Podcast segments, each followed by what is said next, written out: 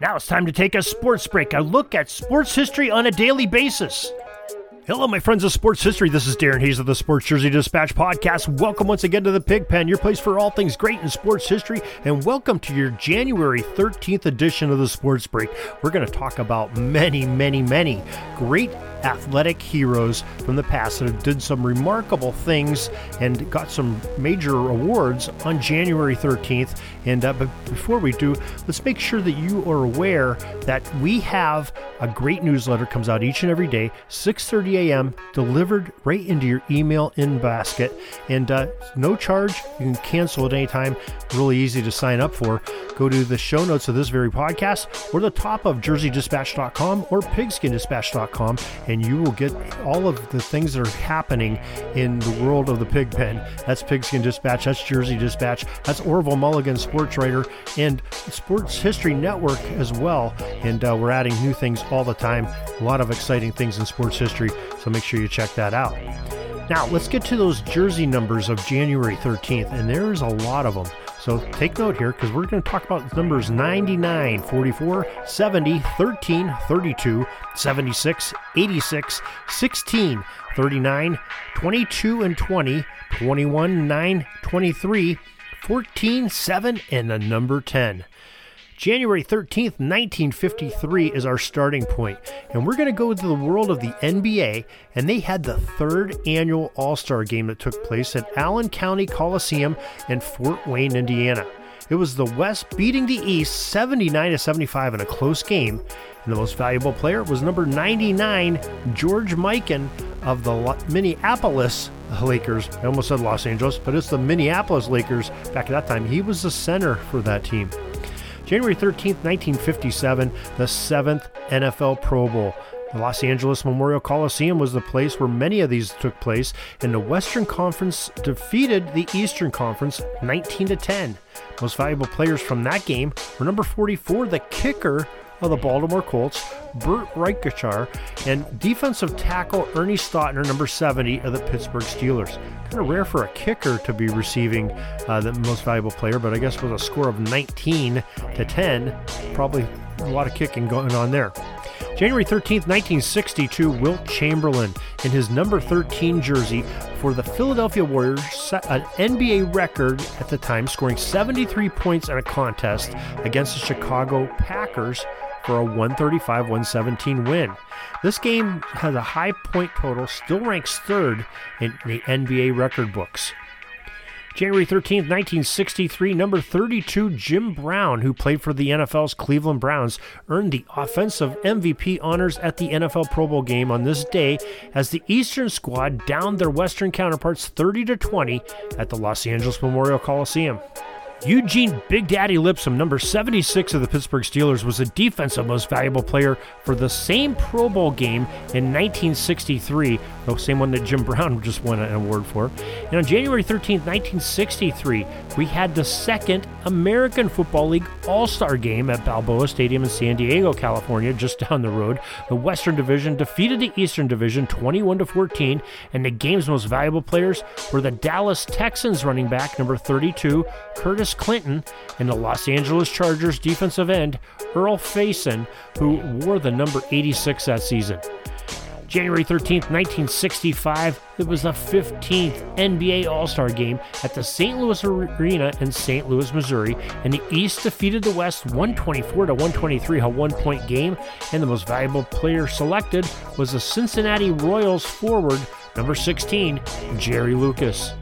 On January 13th, 1974 is our next stop on the timeline, and that was Super Bowl number eight. It was played at Rice Stadium in Houston, Texas, and on that date, the Miami Dolphins defeated the Minnesota Vikings 24 to 7. Most valuable player of that game was number 39 of the Miami Dolphins, running back Larry Csonka.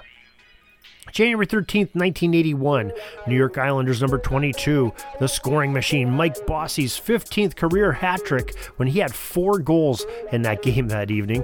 And January 13th, 1982, the baseball legends of Hank Aaron, who wore number 44 for his career, and Frank Robinson, number 20 for, for a majority of his career, were both elected into the Baseball Hall of Fame. In 1985, on the 13th of January, playing in his 436th career game. The Edmonton Oilers center, number 99 Wayne Gretzky, scored his 400th career NHL goal and added two assists in a 5 4 Oilers win over the Sabres in Buffalo. On January 13, 2001, the Atlanta Hawks retired Dominique Wilkins' number 21 jersey in a pregame ceremonies at the Phillips Arena. Now he joins Bob Pettit, who wore number 9, and Lou Hudson, number 23, as the only Hawks to have their numbers retired. January 13, 2008, the Orlando Magic knocked down and then NBA record of, get this, 23 three pointers in 37 attempts in one game. Number 14, Jameer Nelson, went 5 for 5 from beyond the arc as the Magic defeated the Sacramento Kings 139 to 107. January 13th, 2014, the FIFA Ballon d'Or, the Real Madrid and Portugal forward number 7, Cristiano Ronaldo ended number 10 Lionel Messi's domination of the award as he took it home for there for 2014, uh, did Ronaldo. And FFC Frankfurt goalkeeper number one Nadine Angerer takes home the Women's Award as the best soccer player in the world. Speaking of that award, we had one in uh, 2019 on January 13th as well, and Lionel Messi scored for FC Barcelona in a 3 0 win over Eibar and his 400th goal in La Liga.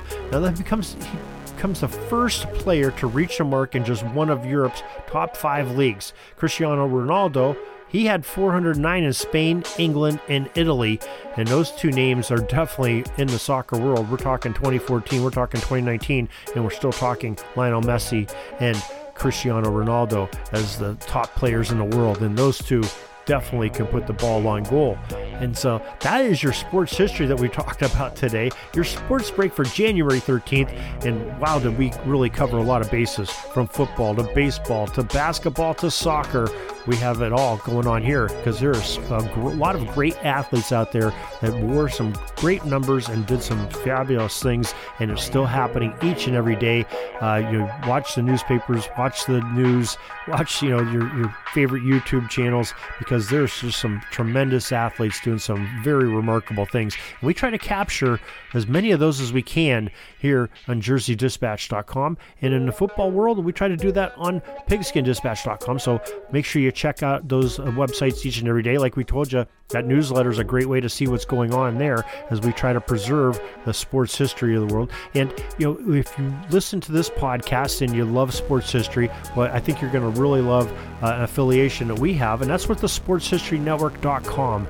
Uh, our podcasts, Pigskin Dispatch and Jersey Dispatch, are both on there, as well as Orville Mulligan Sports Writer that we are affiliated with, and well as 30 other great podcasts on there with some very talented individuals that are very knowledgeable and have some excellent guests that talk about sports history uh, on a daily basis. There's something new coming on there, and there's thousands of hours of downloads if you missed any, and it's always relevant because it's history. So make sure you check that out, sportshistorynetwork.com. Till tomorrow, everybody, have a great sports history day. We're dribbling around and see the shot clock's almost out, so we got to put up our shot and come back tomorrow for some more great sports history.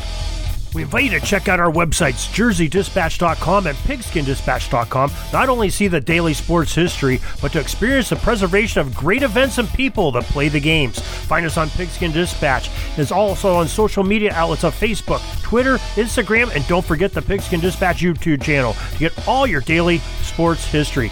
Pigskin Dispatch is happy to be associated with the Sports History Network, the sports headquarters of yesteryear, found at sportshistorynetwork.com. This podcast is part of the Sports History Network, your headquarters for the yesteryear of your favorite sport. You can learn more at sportshistorynetwork.com.